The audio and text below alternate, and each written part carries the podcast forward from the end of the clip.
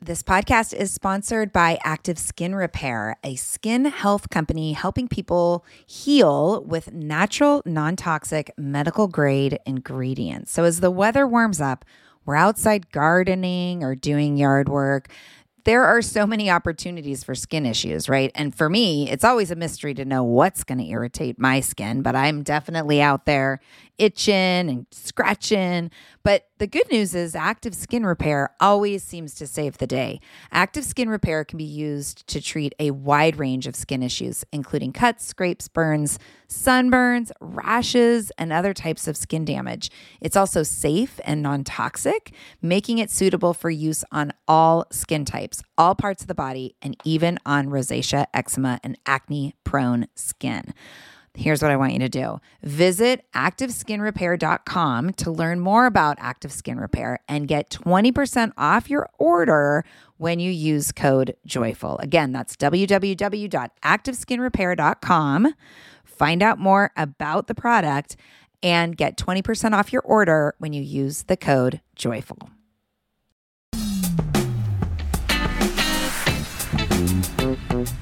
Hello, hello, my friends. Welcome back to Joyful Courage, a conscious parenting podcast where we tease apart the challenges and nuances of parenting through the adolescent years. I am your host, Casey O'Roarty, positive discipline trainer, parent coach, and adolescent lead at Sproutable, where we celebrate not only the growth of children, but also the journey and evolution that we all get to go through as parents.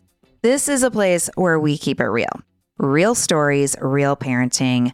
The teen years are real messy, and there aren't many right answers. But the more we trust ourselves and trust our teens, the better the outcomes can be. The parenting we talk about over here is relationship centered. You won't find a lot of talk about punishment, consequences, or rewards.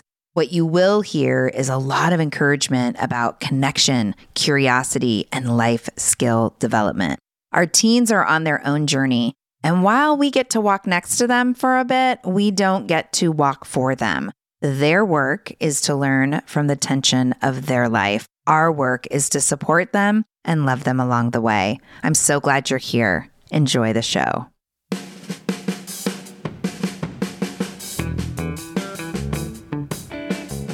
Hi, listeners. I am so excited to welcome you back and to welcome my guest today, Ivy Kwong. Ivy is a psychotherapist specializing in relationships, love, intimacy, trauma, and codependency, and Asian American mental health. She has a private practice for therapy clients in California and Washington and coaching worldwide. Ivy is the author of Healing Codependency and The Little Girl, the Ocean, and the Moon, a children's book for both grown-ups and youth on the importance of remembering and honoring your childhood dreams. She speaks with companies, organizations, and ERGs on mental health and relationships. Ivy's currently writing a book on healing your relationship with your parents for children of immigrants. Hi, Ivy. Welcome to the podcast. Hi, Casey. Thanks for having me. Will you start off by telling us your story of getting into the work that you do? Mm. How much time do we have? it's been a journey. Of course, growing up to Asian parents is very much doctor or lawyer. These are the only two professions that exist that you're allowed to consider. I started out on the law track and very quickly felt my soul shriveling underneath fluorescent lights, doing lots mm. of paper faxing and contracts. And I started volunteering on the suicide prevention hotline four hours every week.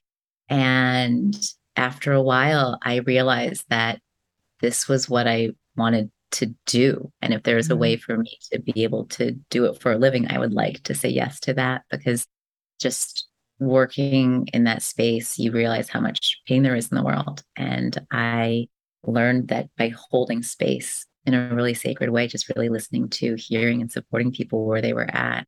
There's a way to alleviate a little bit of that. So I'm very much a believer in leaving people, places, things, situations better than when you found them. And so that was the switch to therapy. And I actually, in the very beginning of my journey as a therapist, specialized in codependency and have since evolved to include Asian American mental health, certainly given the events of the past few years. Also, really hopeful when it comes to having more avenues to speak about mental health in a culture and community that very much does not or has not previously due to shame and it not being part of our upbringing. But that's definitely shifting, which is really hopeful. Yeah. Do you feel like generationally that, you know, like Gen X, millennials, Gen Z, like there's more of an opening for Asian Americans as far as releasing that shame and being willing to dig into the mental health experience? Absolutely. What I'm noticing is among senior generations, an openness, a willingness to understanding, just speaking, just speaking and sharing about what's mm-hmm. really going on and seeking support for that. I mean, I feel like more and more people are recognizing how the importance of mental health is just as important and very intimately tied to physical health. It's interesting. I think in Asia, I forget where they opened up a mental health clinic and nobody went in. And they changed it to like physical health clinic and everyone started going. And it was essentially the same offering, yeah. but you yeah. just had to kind of market it in a slightly different way. It's really been encouraging seeing a lot of folks who are parents and even grandparents being more and more open to therapy, seeing how transformative it has been for the children. I mean, this has also been something very new, certainly, in what I've been hearing and working with. So, yeah. Mm-hmm. Well, I am as a podcaster and someone who loves to be in all sorts of conversations, especially in the context of parenting, raising kids, teens mm-hmm. specifically. I'm always seeking out new voices and new people to talk to, especially people of color. And when I came across your Instagram account, I was pulled right in. I think I sent you a message and I was like, oh my gosh, I just watched like 15 videos that you posted of you having conversations with your parents mm-hmm. and inviting them into some really vulnerable sharing around their experience of being parented and of parenting you. What mm-hmm. inspired you to collect those conversations and then to share them? I've been having a very unexpected journey of healing with my own parents in recent years. And it has allowed for so much more openness and possibility in terms of the conversations that we're able to have. And so the last few conversations prior to the one that I recorded where they're so rich, I was found myself wishing that I could just have them to have for myself. And so I did not plan on posting anything. I just really wanted to have these memories for myself, maybe to share with my sisters. We have like a, I have three younger sisters. We have a sisters WhatsApp chat. I'm like, oh my gosh, I'm going to share this with them. Two of them live on the East Coast. So I just started recording and I just kind of propped it up by the napkin holder and didn't say anything. And then had a conversation that ended up being one of the most powerful and profound. And I sent it to my sisters, and they were very much, oh my gosh, I had no idea. I, these mom and dad, we'd never heard some of these things shared before. And I realized that there was so much there that could maybe help support others who have immigrant parents or you know parents who have come from different countries cultures generations just different lives different worlds and to be able to offer some compassion mm-hmm. because i think if you listen to what is said on one level you might feel shocked or horrified or deeply unsettled and wait a second is that okay and then in the little copy area of each video i kind of elaborate on why what is being said is being said and where it comes from, and hopefully supporting greater compassion for mm-hmm. all involved, which I didn't have before. I was very angry in the past about not yeah. getting the love that I wanted from my parents the way that I wanted it. And now they can say the exact same thing that would have caused line to a rage in my teens and 20s.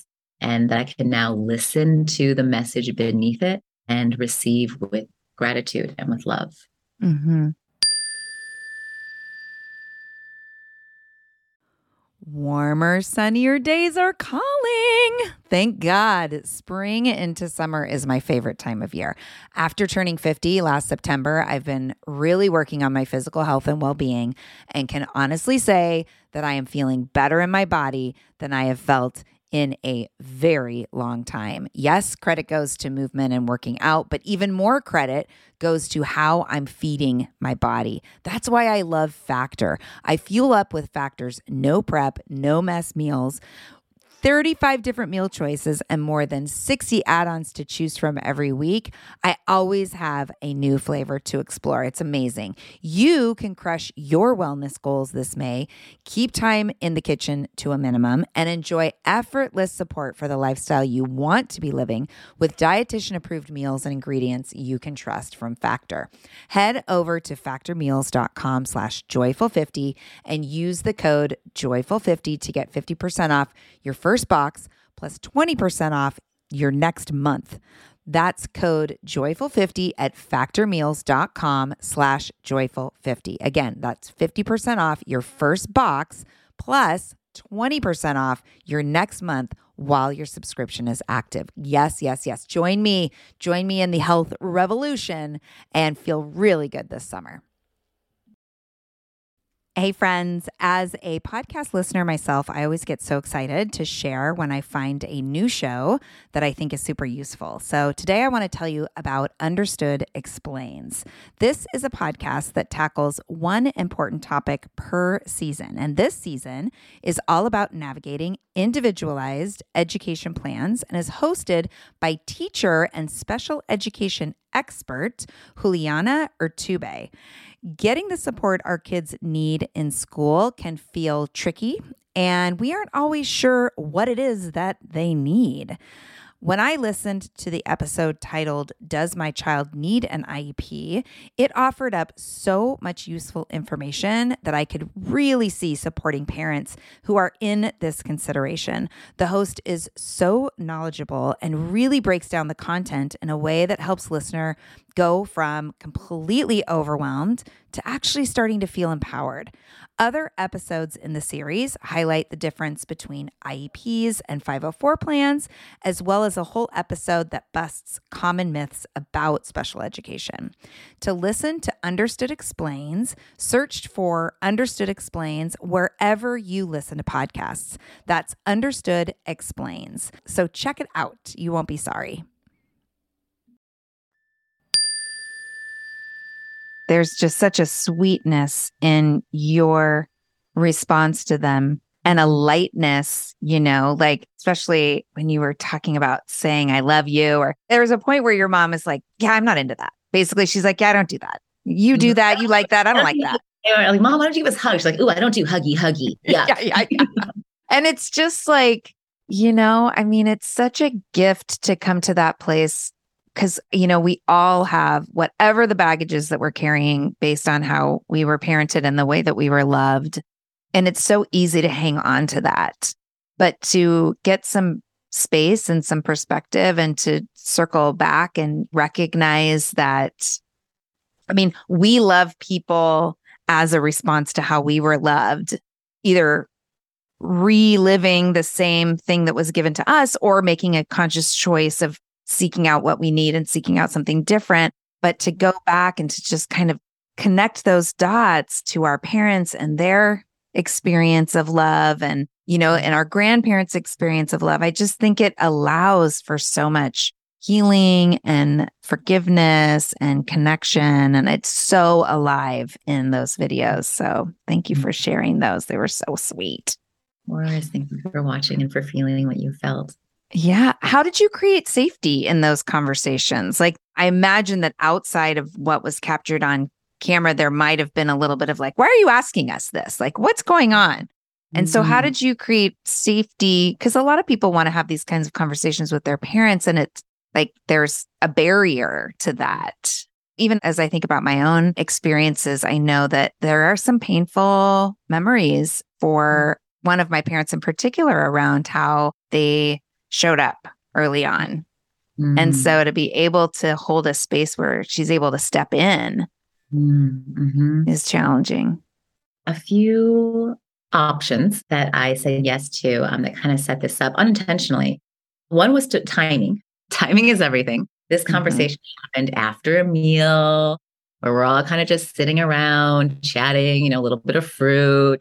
There's spaciousness people are more relaxed, people yeah. more present. Just there's, all right, we can busy this space or we can all leave this space and play with the kids or on our phones, or we can stay here and continue to engage. And I think that every time I have approached my parents with sincere curiosity, care, and no expectation. That's a big one. Going in with zero expectations, not because I think people can feel when you're wanting something from them. Oh, yeah.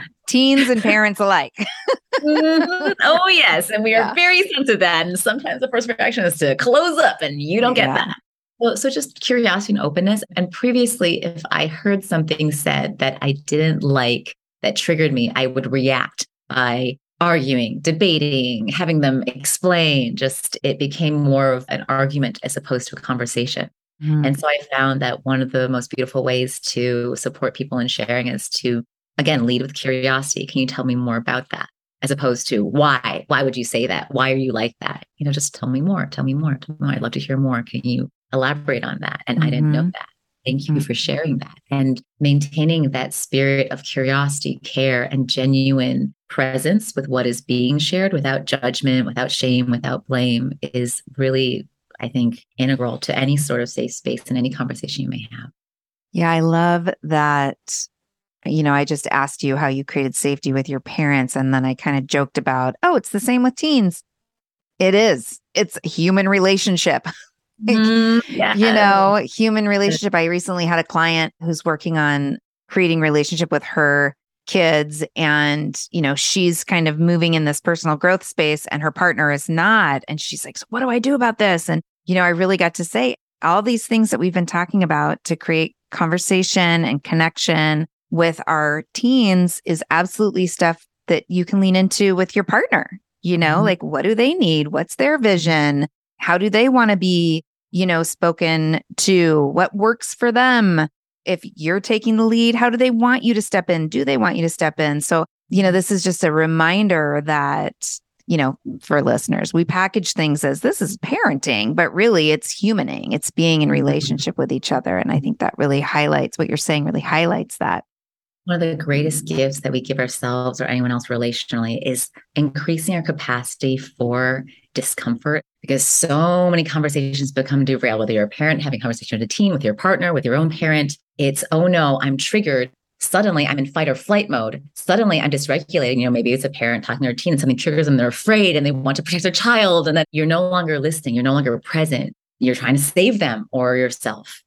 And so I found that in all conversations, being able to notice, ooh, I'm having a response, I'm having a reaction, my heart is racing, right? And taking a moment to regulate so that you can continue the conversation because connection happens when you're regulated, when you're both regulated, right. when you calm and safe, that's where you can connect. If you're in fight or flight or complete numbing out, you can't connect in that space. So the more you can do to support your own nervous system's regulation, the more present you can be and the more rich your relationships can be. Mm, yeah, I love that. Talk a little bit about intergenerational trauma and how that can show up. I think that's definitely something that therapists speak. It's mm-hmm. been kind of a buzzword the last few years. And I feel like there's a lot of parents that don't even realize that they're experiencing intergenerational trauma and that it's actually moving through them and into their experience with their kids. Mm-hmm. Talk about what it means to you. So, a couple of things are coming up. I'll give a personal and professional example. In the sciencey world, they've done an experiment with rats where one generation of rats gets to smell cherries while being, you know, zapped and electrocuted, and it's not fun, right? It's being shocked. So that generation of rats learns to have a very strong aversion to the smell of cherries. Will wince, will run away, will avoid it at all costs. They found that six generations, six levels of offspring, you know, their children, their children's children had an aversion to the smell of cherries, mm. even though, you know, six generations later, they had never been directly shocked. And so the things that we learn, the trauma that we hold, the experiences that we have, we pass on both genetically and experientially to our offspring. And if we don't have the awareness that it's happening, it just keeps going. I mean, just using an example of if the only form of discipline you ever knew was to hit, right? Then one generation will get beaten and told, well, this is how you're going to learn. They in turn beat the next generation. This is the only way you'll learn. They in turn beat the next. This is how you learn. This is what my parents did to me and their grandparents did to them. This is just what you do. Right. And it's very unconscious. And if you don't know you have a choice, you actually don't have a choice. That is profound. Uh-huh. And so, so much of the work, you know, in therapy is expanding your awareness of knowing what you don't know so that you can start to realize, oh, I can have choice. And once you realize you have choice, then you can have freedom. And that's where there can be healing for yourself, generations before you and generations after you. Yeah. So, healing intergenerational trauma, like doing the work to expand awareness and realize you have a choice and interrupting our conditioning, are those both the same thing? One is included in the other. Okay. So, part of the work of healing intergenerational trauma is expanding your awareness to give you greater choice and greater freedom and greater healing.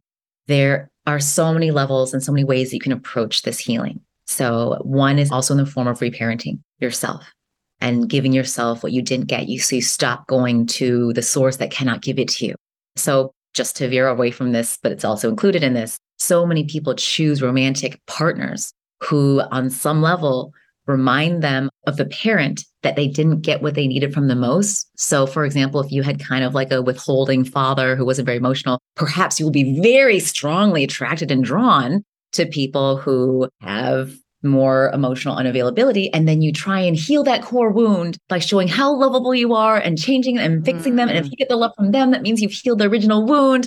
And we can rinse and repeat this in so many areas of our lives. But if we take the time to heal that core wound from within, then you stop looking for it externally. And I will say at the same time, trauma that happens in relationship can only be healed in relationship, in community, and with yourself. There's a balance to this. Tell me more okay. about that.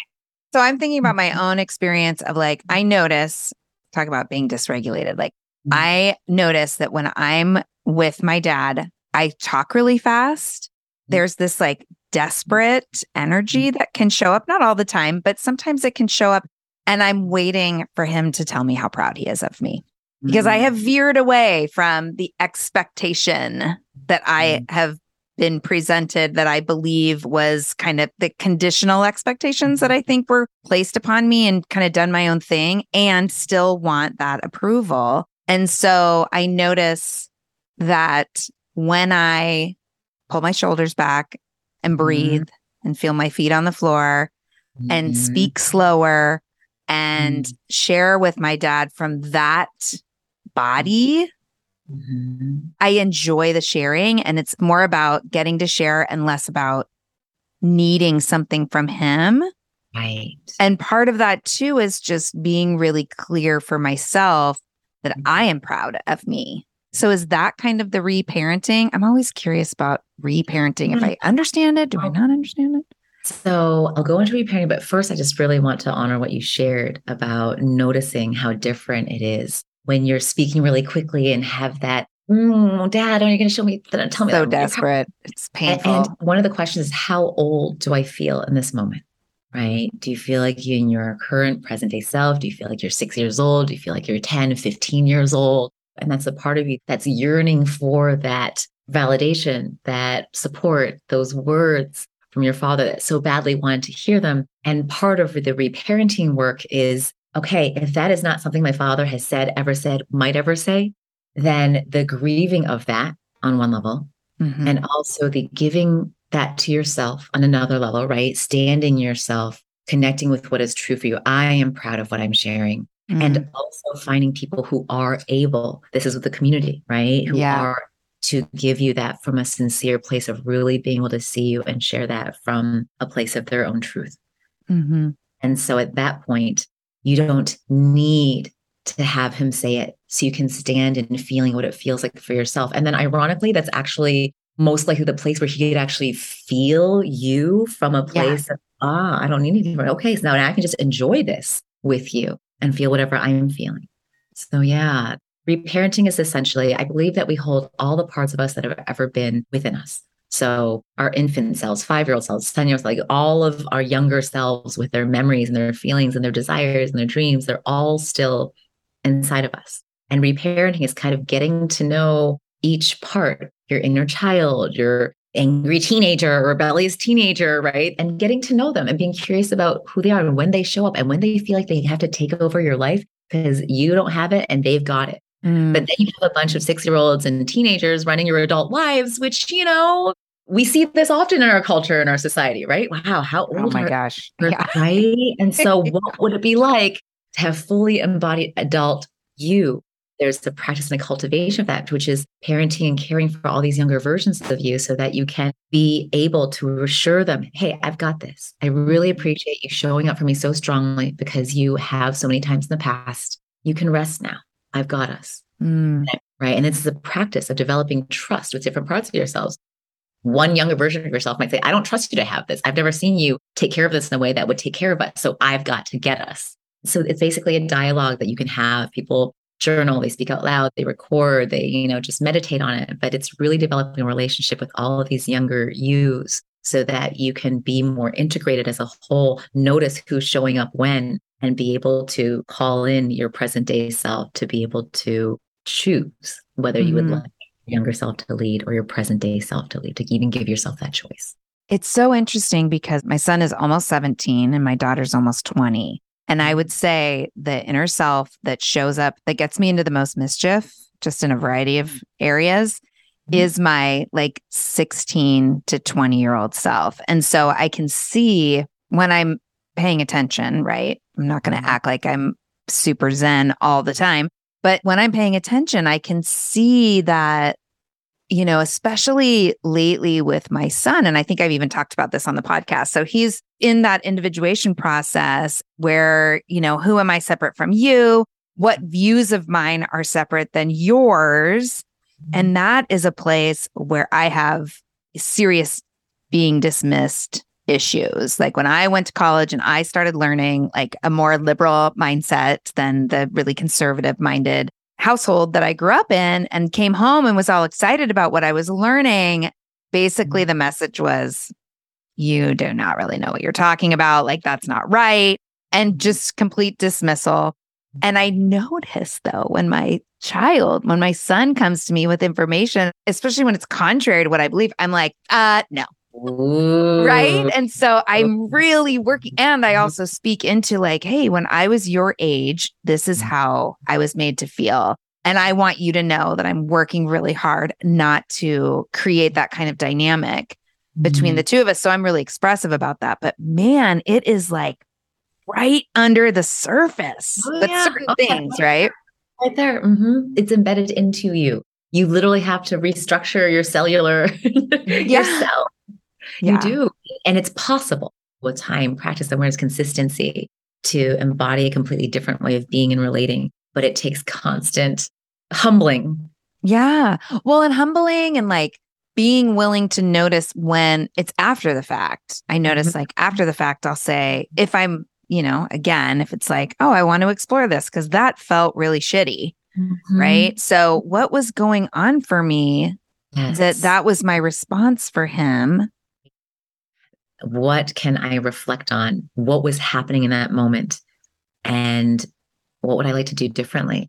One of the most powerful things any parent can do for their child or anyone can do for anyone else in relationship is to apologize mm-hmm. and take responsibility oh, yeah. and accountability for what has happened, what you have done, and what you can do differently in the future from a place of sincerity, thoughtfulness, and care. When you work with clients and you have an inkling, maybe they're a new client or you just haven't kind of explored intergenerational trauma with them yet. Are there indicators that show up to you that are kind of like, oh, I wonder if this is a place to explore? Because I'm thinking about listeners who might just be like, no, I think it's easy to hold a narrow perspective on what big T trauma is and like help the listeners kind of explore their own possibility around perhaps there being something to heal or reparent. Mm-hmm. So there are clues there are clues. And some of the clues show up in the form of this is how it's always been. And this is just how it is. Mm-hmm. If you mm-hmm. find yourself saying, well, this is just how it is, this is just how the world is, this is just how I am. Oh, that's a big one. This is just how I am. oh my God. I have to tell you, I said that to my husband when we were like dating. And mm-hmm. I was much mm. more of a drinker. And I remember being like, I get mean when I drink. It's just my mom and me coming out. And he looked at me and he was like, Well, you can change that. Yes. I, I didn't realize yes. at the time how profound that was. I'm sure I was Ooh. irritated by the response at the moment, but Of course. What are you talking about? You don't know what you're talking about. yeah. Oh, you have no idea. Let me prove you right. And so anything where there's that level of no, right? Like right.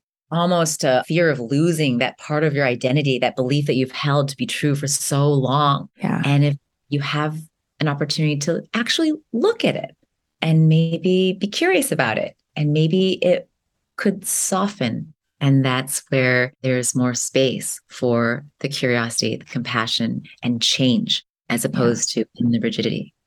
Yeah. What do you think about having this feeling around needing an apology from mm-hmm. parents? Like, well, they need to apologize for me to be able to move on. So much of humanity puts a pause on their own healing and moving forward because I cannot, I will not move forward unless and until I get that apology, unless and until they can't take accountability for the pain that they caused. I'm going to continue to hurt myself or to prevent myself from being able to live or to experience any sort of joy or pleasure. What's coming up as you're hearing that? It's like, oh, let me continue to punish myself. I know that for a long time, I was like, my parents cause pain, continue to cause pain, don't take it out, I haven't. And so, you know what? I'm going to continue to punish myself mm-hmm. until they apologize. And then it will be. And I was like, whoa, whoa, whoa. And for a long time, that was just how it was. Driving so many of my decisions and behaviors was this anger and rage I had towards them that I actually turned inward towards myself. Mm-hmm.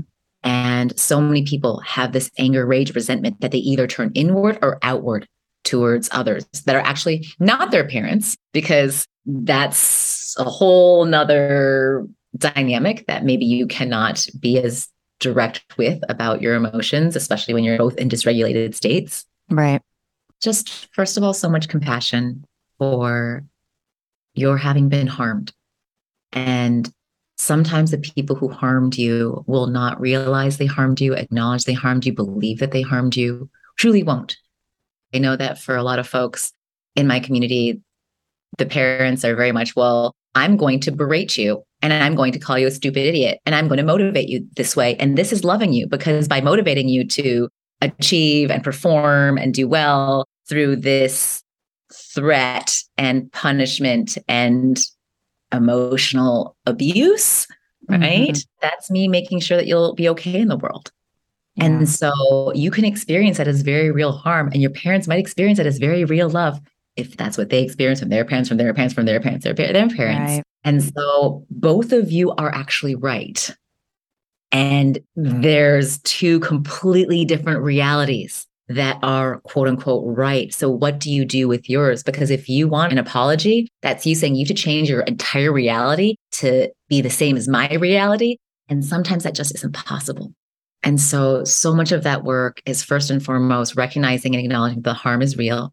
I say sometimes you have to go through a period of F you, like screw you, anger before mm-hmm. you get to forgiveness and peace and gratitude and joy, right? You can't spiritually bypass all of that grief and anger that's yeah. there because that sorrow is real, that pain is real, that sadness is real, and you have to allow yourself to feel it.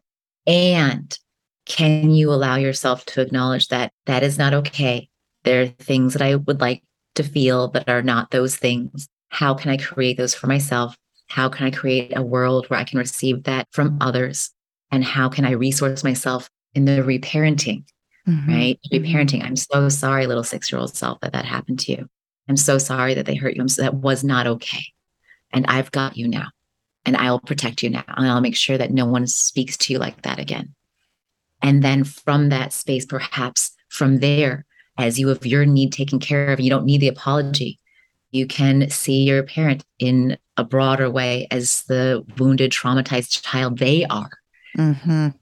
And again, as you do your own healing, you can have space to hold the reality of their, your experience while not dishonoring your own. So you can yeah. then hold both and more, the and and both, not either or. Look, Bumble knows you're exhausted by dating. All the must not take yourself too seriously and 6 1 since that matters. And what do I even say other than hey? well, that's why they're introducing an all new Bumble with exciting features to make compatibility easier, starting the chat better, and dating safer. They've changed, so you don't have to. Download the new Bumble now. Hey there, I'm Debbie Reber, the founder of Tilt Parenting and the author of the book Differently Wired. The mission of Tilt is to change the way neurodivergence, whether that's having a learning disability, having ADHD, being gifted, autistic, or some combination of all of the above, is perceived and experienced so differently wired kids and the parents like us raising them can truly thrive. On the Tilt Parenting podcast, I get to talk with authors, therapists, educators, and parenting experts who are committed to this mission. I ask the questions my listeners are most curious about when it comes to supporting our kids. And in turn, my guests share strategies for challenges, out of the box ideas for navigating school, best practices for therapies, tips for advocating, and so many thoughtful insights on what it really takes to help our kids grow up feeling seen and respected so they can create awesome lives for themselves. I know that raising a differently wired kid can feel overwhelming and isolating, but I promise you, you are not alone, and it can feel so much better. If you're on this parenting journey, come listen to Tilt Parenting. Together, we can shift this paradigm and show up for our exceptional kids with hope, possibility, and joy.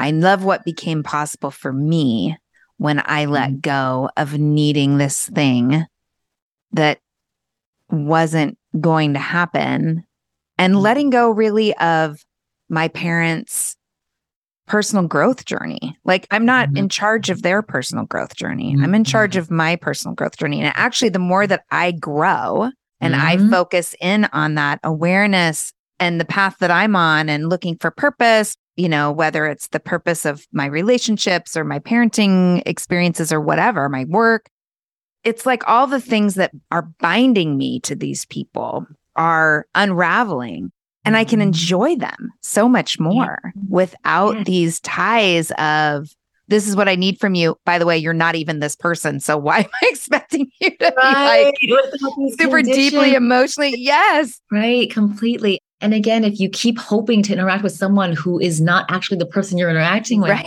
there will always be this disconnect, loneliness, sadness, grief. And what happens if you are able to, again, show up for yourself in a way where, however, anyone else shows up or doesn't show up, that can be theirs.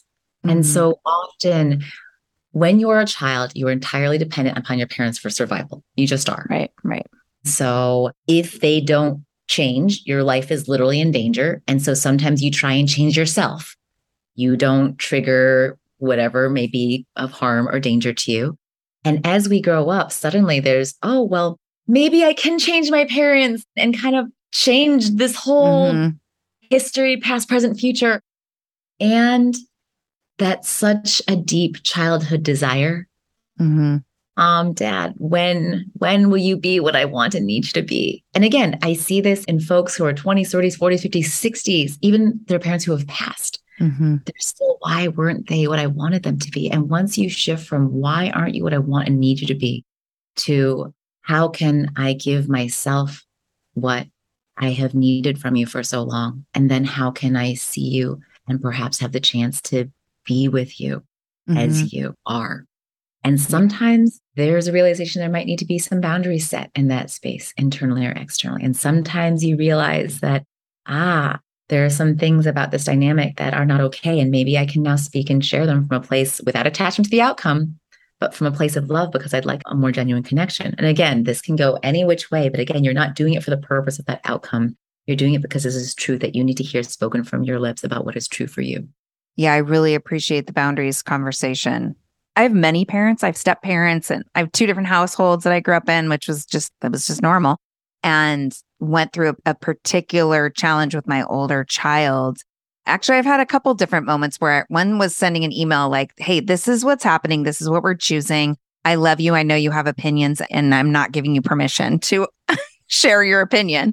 And then Mm. another time where I was only going to communicate via text because I had to protect myself. I was already in so much doubt and worry around how I was supporting my child that it would not serve me to get, you know, the extra. Mm-hmm. We think you just got to do it like this. This is how it should look. And it's Mhm. hard. Like, I mean, I adore my family and you know, it can feel really painful sometimes to be around them because of mm-hmm. their lack of filter and awareness that not everybody sees the world mm-hmm. the way that they see it. Yeah. So, permission, listeners, right? Like, set the boundaries you need to set, and they don't have to like it, right? It's not about them. It's about what do you need? What does your family need? What does your inner child need? That's what I'm really hearing you say, Ivy.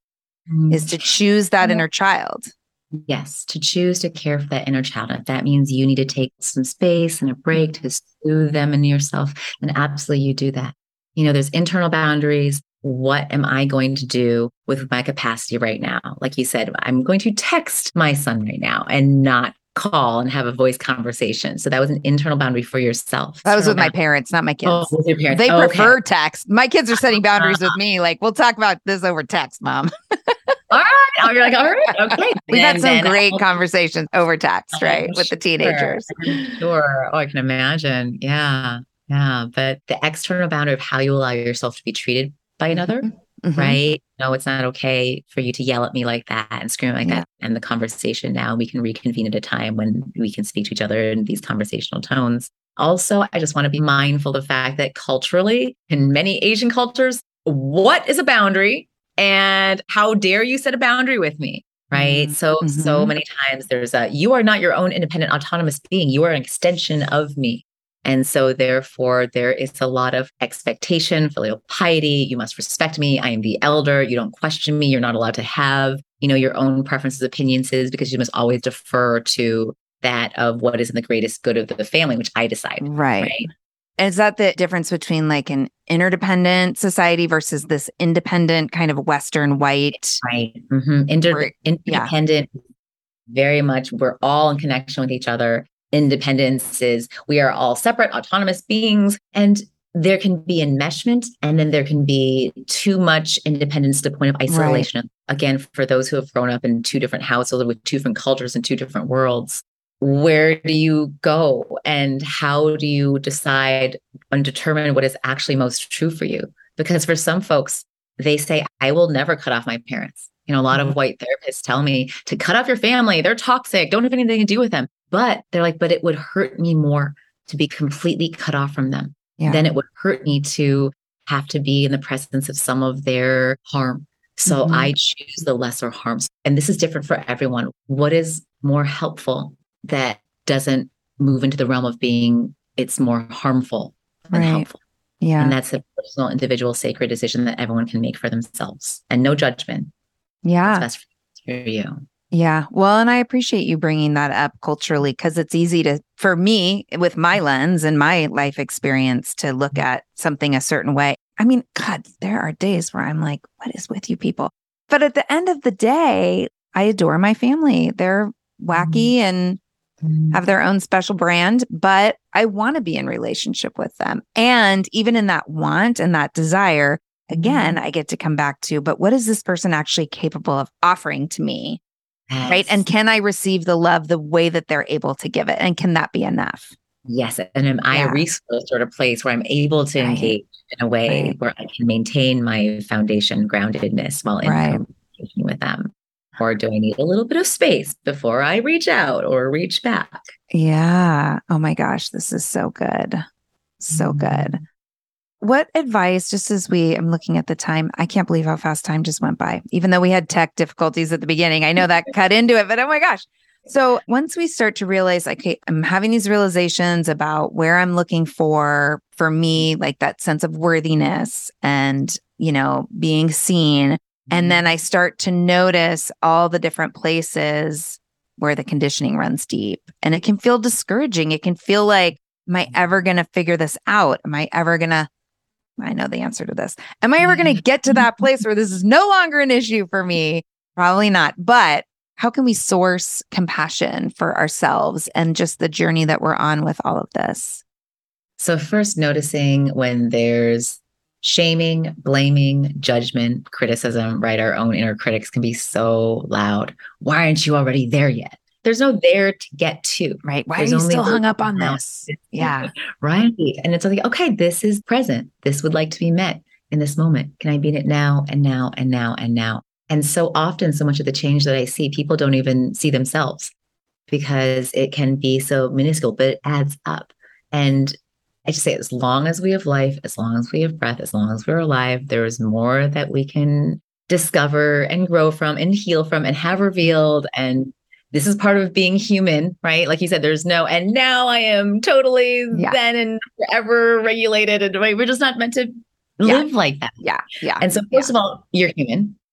Second of all, can you surround yourself with a compassionate, caring community who can see you, love you, support you exactly as you are on your journey, no matter where it is 10 steps forward, two steps backward, anywhere, you know, on the spectrum, and just love you there because you experiencing their love for you where you're at can also support you in loving yourself and accepting mm-hmm. yourself where you're at. Continuing to surround yourself with if you're interested about something, read a book about it, right? Let me learn yeah. how to do differently. Let me learn what other perspectives are. Let me learn what other options I have right? We can learn so much through the stories of others, listening to podcasts, right? Like how in the 12 step rooms, right? There's different people, different levels of life experience. So you can have experience, strength, and hope, and different levels of that in all the spaces. So you can create a community for yourself mm-hmm. where you have different levels of different people at different places on their journey that can love you where they're at and you can love where they're at. And so that's super important too. And, and again, when it comes to your own noticing what you're doing to yourself, right? I'm beating right. myself up again. And the moment I notice that, I can choose to keep going. You know, I can choose to keep self flagellating, or I can choose maybe to check in with what part of myself is really hurting right now, really not feeling like she's enough, not that she's a, doing a bad job, right? And then, oh, how old are you? Come here. Mm-hmm. Yeah, it must be really hard to feel that way. I know that you might have gotten a lot of messages to do things faster or that you know they're not good enough yet and i just want to let you know you're great just as you are and yeah. if we want to do better what's the next little baby step we can take or if we need rest can we give ourselves rest because healing work can be a lot of work mm-hmm. and not burn out on the journey how can we mm-hmm. make this sustainable and in a way that nourishes us as opposed to exhausts and drains us mm. well and i really appreciate too that initial step of being aware that you're in the shame spiral, being mm-hmm. aware mm-hmm. that you're in the self doubt, that you're in the inner critic. Mm-hmm. And like you said, awareness provides space for that choice. Mm-hmm. So, yeah. listeners, pay attention. and sometimes if your inner critic is really loud, you're like, all right, I'm setting a timer. You have three minutes. Go, go for it. Just yeah. go all out. Sometimes when you do that, there's like a when you kind of shine a spotlight on that part of you and they can actually be seen as opposed to lurking, you know, in the yeah, shadows. Yeah do do do. Yeah, we're done. I guess we're done. Yeah. yeah. All right. So again, all these different practices to try that can support you on your journey. Love it.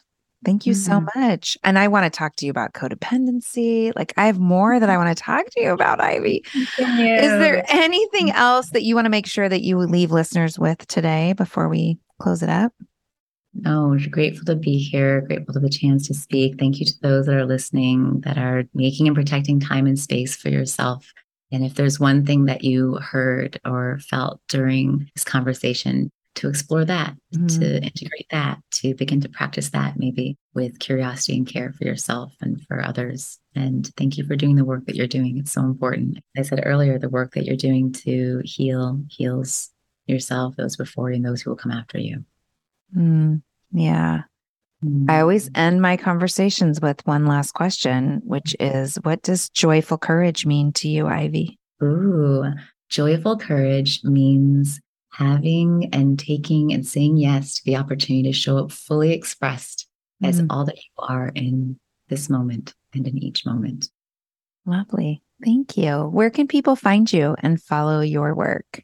All my social media, Instagram, and everything handles are at B A R E I V Y, Bare Ivy, like Bare your soul, Bare, mm. you know, Bare Ivy. And my website is bareivy.com. So feel free to say hi on Instagram or YouTube or Facebook or medium.com. So, yes, thank you for connecting. It'd be great for me. Great to hear from anyone who's curious to learn more. Yay. Thank you again so much for hanging out with me. This was awesome.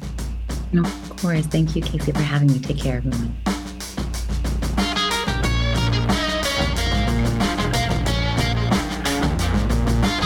Yay. All right. Thank you again for listening in to another show. Please check the show notes for any links mentioned in this episode. If you liked what you heard today, will you do me a favor and share it? Screenshot the show, plaster it all over your socials so that other parents know that we are creating value over here for them. If you really want to earn a gold star, head to Apple Podcasts and leave us a review. This does so much for the show, for the exposure. It's a great way to give back. Thank you to my team at Sproutable for all your support. Alana, Julietta, I love you so much. Thank you to Chris Mann and the team at Podshaper for keeping the show sounding so good. And you, listener, thank you for continuing to show up. This is hard work that we're doing.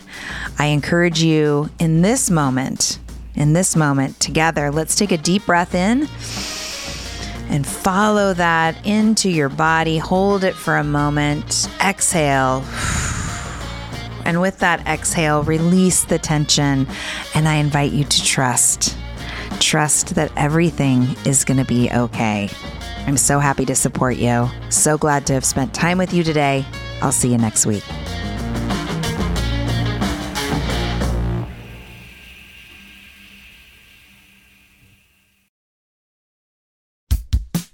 Oh, hey, everybody. It's us, Blair and Molly, your old pals from Toddler Purgatory. Two moms who are also actors, who are also creative beings, who sometimes feel stuck. And this is our new podcast, Unsticking It with Blair and Molly. What happens when your creative spark just seems to disappear?